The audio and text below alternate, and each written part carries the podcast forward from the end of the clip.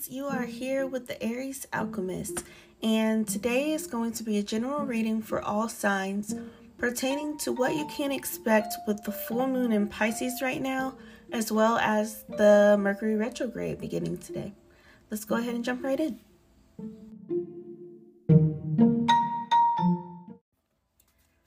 So people are usually terrified of Mercury retrograde because of all of the stuff on the media, as far as like social media posts, really. TikTok, the little YouTubers, all that good stuff. They make it sound scary, but it's really not. It's not scarier than any other planet being in retrograde or any other time in your life that you have some shit going on. It's more so just for you to be aware of the predominant energies so that you know what you're working with. So Mercury is the trickster planet. It's the smallest one, if I remember right, from like 4th grade science. So just think like childish, juvenile, wanting to do things to get a laugh at other people's expense. And Mercury is also the planet of communication. So you'll hear a lot of people saying stuff like X is coming back up. Yes, that shit is a trick because Mercury is the trickster. Or, you know, people not getting emails, packages getting lost in the mail, cars breaking down, things with travel, kind of stuff like that. All of those are things to be aware of with Mercury retrograde. So it's not saying don't travel, don't order things, don't send packages, don't have a meeting. You know, it's not saying anything similar to that.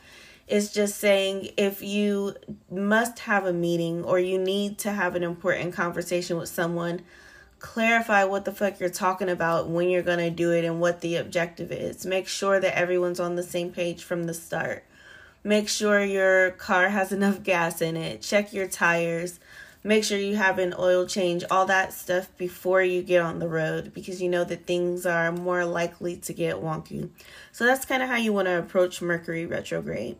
And then with the full moon in Pisces right now, that energy also lasts 3 days after the full moon. So we got a few days of this energy too.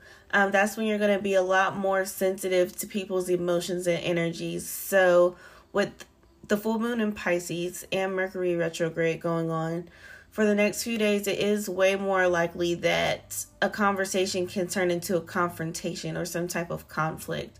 So if you're already a person that gets emotionally overwhelmed and you want to fight because of it, you just know that you probably need to shut the fuck up for a few days. You know, there's nothing to be super scared about, and you don't have to completely hold yourself in. You just got to know yourself again and what exactly it is that you're working with. So with all that being said, again, I do want to keep this message of what you can expect more positive. So I'm just going to use the Unicorn Kingdom deck.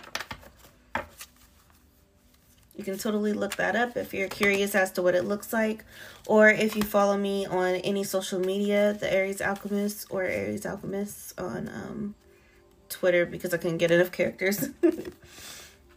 Then you'll be able to see from the daily oracle that I do what the cards look like.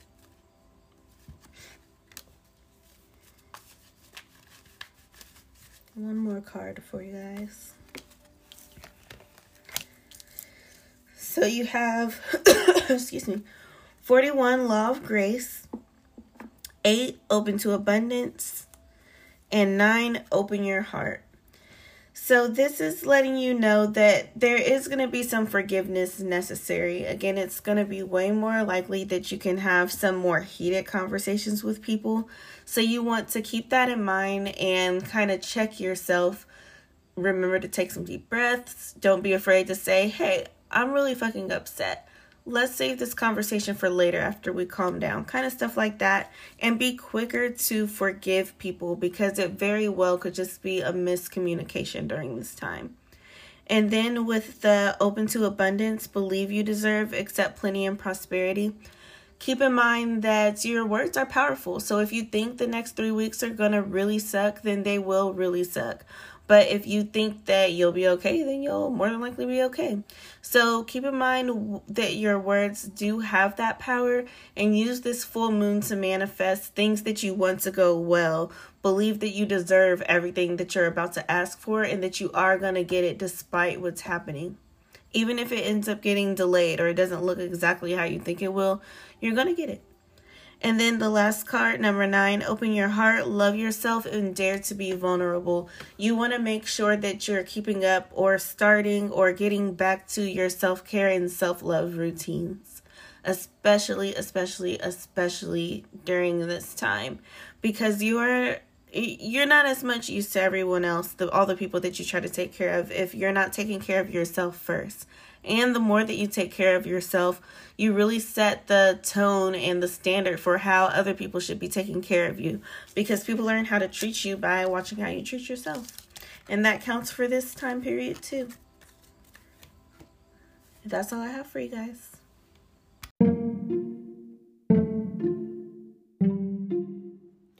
All right, friend. Well, that was your reading. If anything in it resonated, please go ahead and leave me a comment. And if there's anyone that you think would benefit from this, or if you want to share it on your social media, I would definitely appreciate if you pass this podcast episode along. If anything in this hit and you want more information about how it applies to your life specifically, you can book a personal reading with me, either a career reading, a love reading, a general reading, or a few other options by the length of time. You can do that through the link in my show notes. The website is theariesalchemist.com/readings. So until next time, friend, I am sending you all love and light, and I hope you have an excellent rest of your day.